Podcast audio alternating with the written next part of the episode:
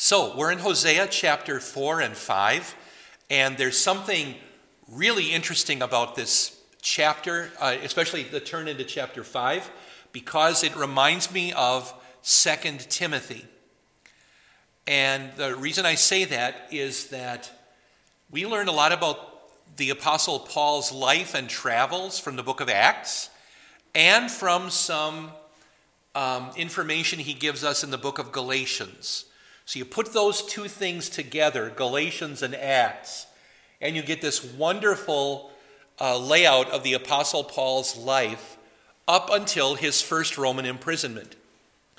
And you don't really learn anything, well, you don't learn anything else about him except for his later letters, and a little bit in 1 Timothy, a little bit in Titus, but quite a bit more in 2 Timothy, which he writes just before he is executed.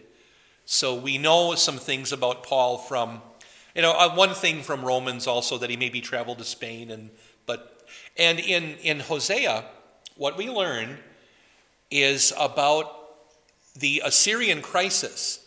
See, in the book of Kings, we learn things about the northern kingdom and about how the exile came and so forth. But the author or authors of the book of Kings doesn't give us a lot of details about that actual moment in time in the north. They give us details about that moment in time down in Judah, but not from the standpoint of what it was like up in the north. And what Hosea does is in chapter 5, he gives us some historical details in the prophecy and in his sort of judgment on the people of the north that tells us the kinds of things that they were doing. And it's kind of interesting stuff. So that's Hosea 5. And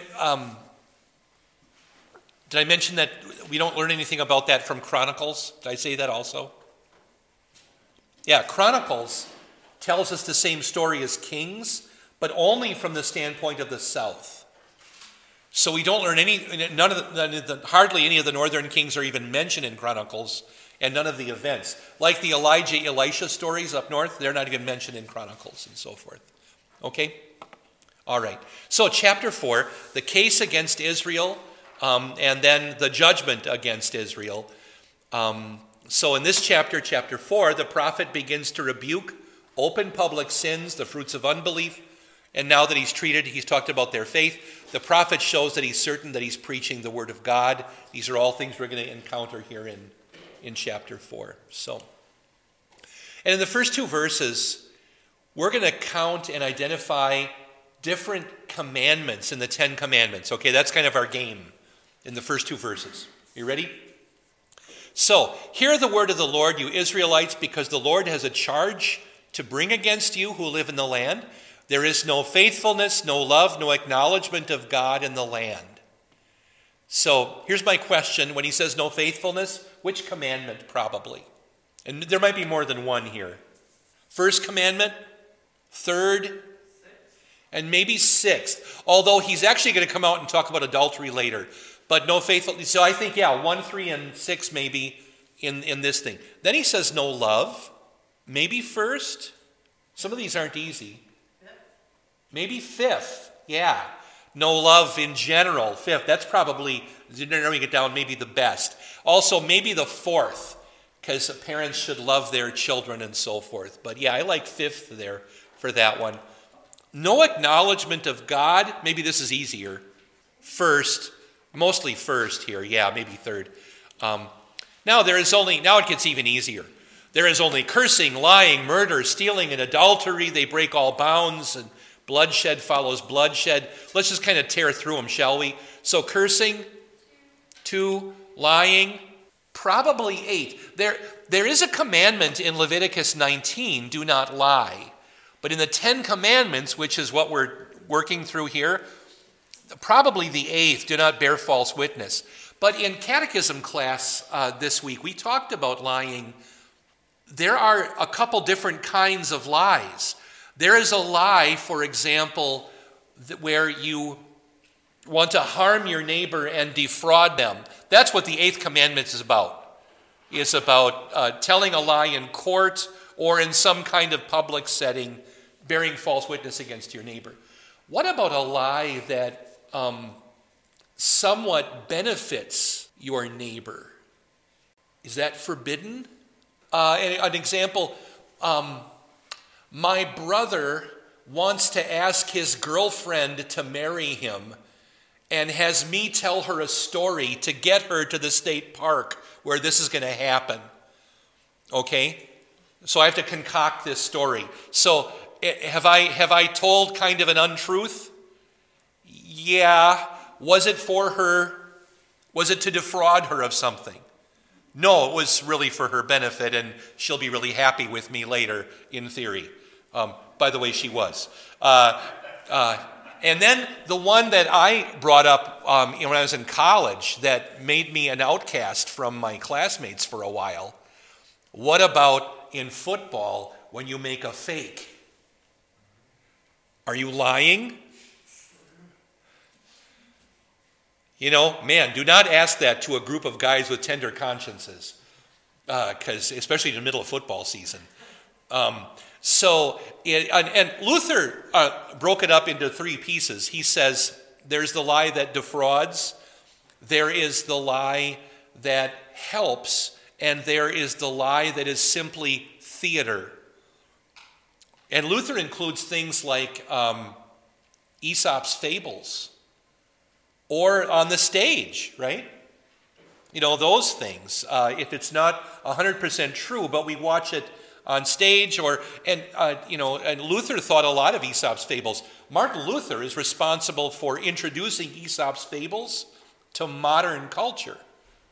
It's his translation that brought them and made them a sensation in Germany in the 17th century, I should say. So anyway, different forms of lying. Do you understand why we don't talk about this with Sunday school children, though? It's kind of hard to, you know, explain that. So let's make it a little bit easier, though. Murder, 5, stealing, 7, and maybe 9, 10. Maybe, coveting often leads to stealing, and certainly there's a temptation there. Adultery, easier one. 6, yeah. This one maybe, though, break all bounds. The bounds here are probably actual boundary stones. And therefore, this commandment is maybe stealing, but more likely the 9th commandment. Yeah, coveting your neighbor's house or property. But because it's related to that, it might also be directly related to the 4th, which is government and superiors and what's been established and so forth, doing things out of good order, but, and then a little bit easier one, then bloodshed follows bloodshed, back to 5 again. Yeah. So this is what the prophet has seen up north, up in the nation of Israel here. And so he says, because of this, of all of these, basically, both tables of the law being broken, the land mourns, and all who live in it waste away. The beasts of the field and the birds of the air and the fish of the sea are dying. So I'm reminded really of Romans 8 when I see something like this. There are more verses like this in Romans, but I just thought of this one. We know that the whole creation has been groaning as in the pains of childbirth, right up to the present time. And why? Because of the curse, because of man's sin. Why are there thorns and thistles in the world? Yeah, specifically Adam's sin. That's a direct statement in Genesis 3. Why is there pain in childbirth? Maybe I should rephrase that. Why is there increased pain in childbirth? Right? I want to be careful with how I say that, because God says, I will increase your pain in childbearing. Could there have been a little bit of pain in childbearing before that? In a perfect world, I really don't know. But it certainly does not happen easily, right? The question I'm going to ask here, do we need to physically attack the environment to ruin it? No. Yeah. But we don't even have to do that. We, just by being sinful, we wreck things also. And Luther goes on and on about this, talking about animals attacking us and worms and moths getting into our plants, wrecking our crops, and just because there's sin in the world. If I am, what's the most horrific one? Eaten by a shark, right? Is that a punishment for my specific sins? No, but the result of sin being in the world? Yeah. But let no man bring a charge. Let no man accuse another. For your people are like those who bring charges against a priest. Your people. We're going to find out in verse 6 that he's talking to the priests. Okay? So that's the context here. But O priests, your people. Who are the people of the priests? Everybody in Israel. Your people are like those who bring charges against a priest. They're not bringing charges against a priest, but they kind of are with their lives, because the priests have, do you follow my logic here? The priests, with their bad preaching, have led the people into sin. And now the sins of the people are the accusation against the priests. So they're like people who bring charges against a priest, just with their false worship and so forth. Does that make sense? Yeah. This, maybe you do, but I don't. I don't get this at first reading. I have to go over and over and over in Hosea to dig through, because for one thing, he's so back and forth. And he gets pretty deep sometimes with what he says. He's not always obvious. And then he says, you stumble day and night, and the prophets stumble with you. So I will destroy your mother. Earlier in the book, he talked about his, I'll say, illegitimate children, right? And their mother. That's not who he's talking about here. He's talking about the mother of Israel. And I'm just going to say, Luther says he thinks this is the synagogue. But that's, I think, a mistake, because the reformer is thinking of the synagogue, but that doesn't exist yet. Not until after Malachi's time, really. Or in Malachi's time. I think that the mother here is the whole nation and the false religion of the north. I think that's what we're talking about here. That's the mother of these people who are sinning. Otherwise, I don't know if I can put my finger on what it would be. That makes the most sense to me. But that's kind of where I go here. So 6, my people are destroyed from lack of knowledge. How might that happen? Priests aren't doing their job. When Luther began the Reformation, as he went around looking at the churches that were following him and the reforms, he discovered priests, and he was in the process of changing their title to pastor, because we're not doing sacrifices anymore, we're preaching the gospel. But he found priests who themselves didn't know the Lord's Prayer or the 10 Commandments. Couldn't say the creed. I mean, if the priests can't say it, are the people going to be able to say it? Talk about lack of knowledge. There was just nothing there. So what did Luther do? He made a simple little horn book to teach them the basics of their Christian faith. A horn book. Anybody know what a cricket bat looks like? If I say little league bat length, does that make sense to everybody? A major league bat is enormous, but a little league bat, a little like a 28-incher, But and then, as Laura says, handle, but then it goes flat. That with paper glued to it, and the paper covered in thinly sliced horn, and we would call that lamination, right? But they could see, and it would protect it. That would hang. There'd be a little loop or something on a nail or a hook in the home. It's called a horn book. And it's how they would teach the alphabet, maybe some basic math or something, but probably basic reading skills. And Luther made a horn book of the basics of our faith. It's exactly the length you need. And Luther was brilliant in saying, okay, these 6 things and a couple prayers. It's the small catechism. That was exactly what he came up with that would fit this perfect size, hang in the home. The priest would teach it to the children. By the way, by implication, because it's the shape of a cricket bat, not only is it the teaching instrument, but it's also the you didn't learn your lesson instrument as well. The swatting instrument. So your rod and your staff, they comfort me, right? As he introduced that to the people, Luther had to coax the adults into understanding how important this was. He did that by preaching. So he preached sermons on all of the parts of the catechism. Remember what the 6 chief parts of the catechism are? Can we just review them? So it's the 10 commandments, the Apostles' Creed, the Lord's Prayer, then something about forgiveness called the ministry of the keys, baptism, and the Lord's Supper. Okay? Luther wanted to preach about that, to teach the adults as well. And his sermons on those 6 chief parts are what we call the large catechism. So that's where that came from. Small catechism, large catechism, 1520 in both cases. Okay. All right. Now, continuing in verse 6, because you have rejected knowledge, I also reject you as my priests, because you have ignored the law of your God. I will also ignore your children.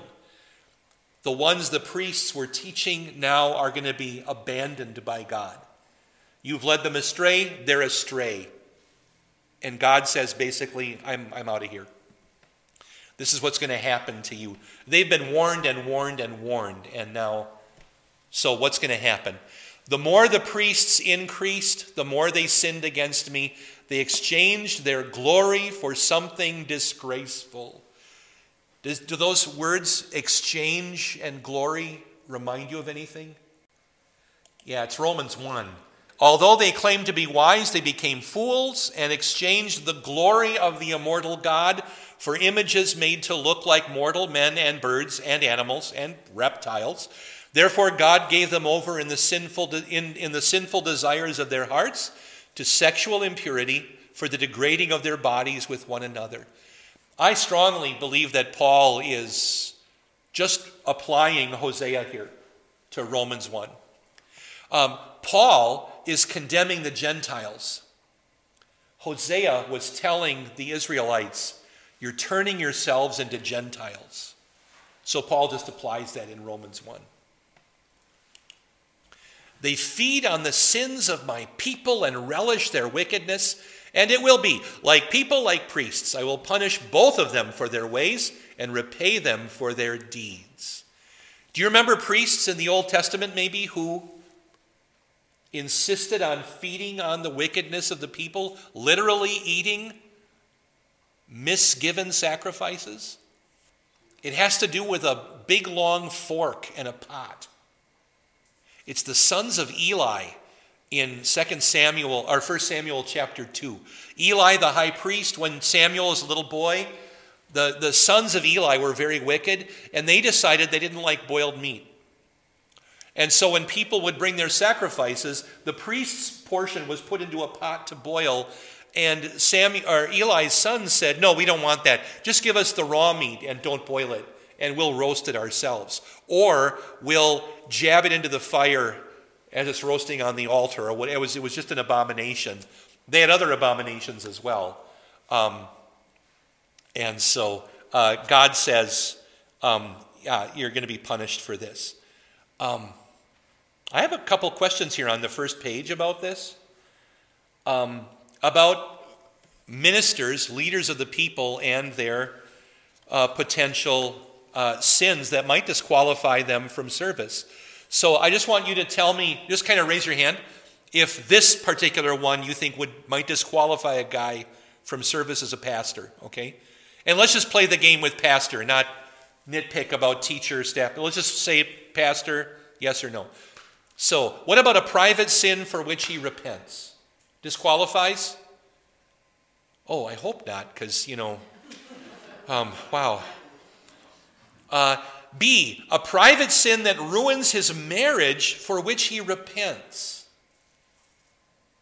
private sin, nobody else knows about it, wrecked his marriage, but he is sorry about it, and he comes back. We're kind of saying maybe not. It is at least a maybe not. Okay. What about C, a public sin for which he repents? My example is a speeding ticket.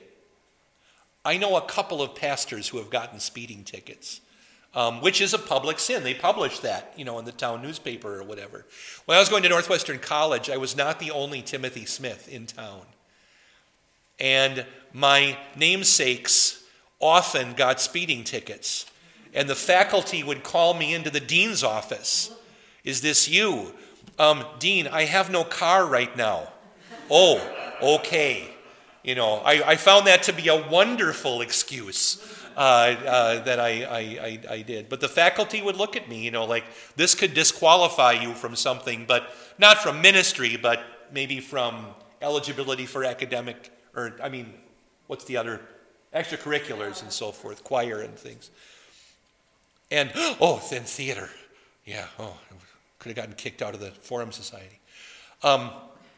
What about a sinful addiction that does not affect his ministry? I don't know, but most sinful addictions are going to end up as probably public. And can I throw one out there as an example?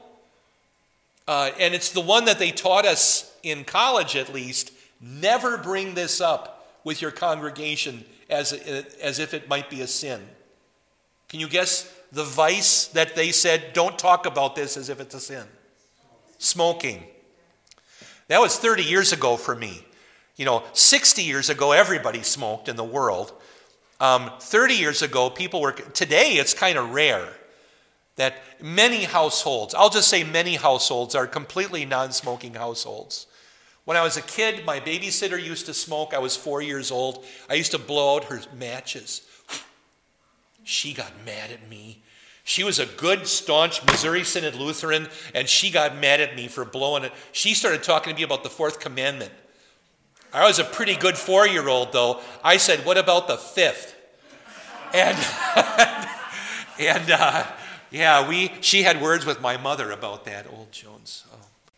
Oh. What about a sinful addiction that does not affect? Oh, I got these backwards. Oh, no, what about a sinful addiction that does affect his ministry? Alcohol or something, and if it affects his ministry, right? Okay, now let's get to the last three. Refusal to accept an article of faith, like the doctrine of justification or infant baptism or something. It does happen. It does happen that sometimes you get young theologians who almost get so smart that you can't even understand the things that they say. And they begin to get wrapped up in study and studying ancient things, and they start to get I can't even explain it, but when they try to defend their position that there is no such thing as this doctrine that we've accepted, that you can't even understand why they would say that, nor do you even know how to oppose them, which, by the way, is why we have district presidents. Good, solid men who are able to take a stand for the faith, because sometimes it just goes beyond me. There are times. At heart, I'm just a simple man that you've called to be a pastor. I try to do my work faithfully, but some things I don't always grasp. G, a public sin that might ruin his marriage for which he repents, like an adulterous affair or something. Might that end his ministry? Might end his ministry. Notice I said might. It's possible that it wouldn't. In our culture, divorce is becoming more and more accepted and less of a stigma. Although it's a stigma for good reason. Hosea is going to say it in a couple of chapters here. I hate divorce, but with reason in the book. But it is possible that somebody might get divorced, even for scriptural cause, and be able to continue to serve, especially if he leaves our particular fellowship. He might take a call into a different church body with the same beliefs. Can you see that happening? What if an ELS guy, for example, committed a sin that made him lose his ministry, could he take a call, say, into a Wells church in Canada or something like that? Maybe. You know, if they don't know the circumstances and it's, you know, acceptable to all parties, it couldn't possibly happen. I don't know how, you know, and I'm not going to judge how you personally feel about that. You certainly can have your opinion, but I'm going to say it might possibly happen. Finally, a public sin for which he refuses to repent.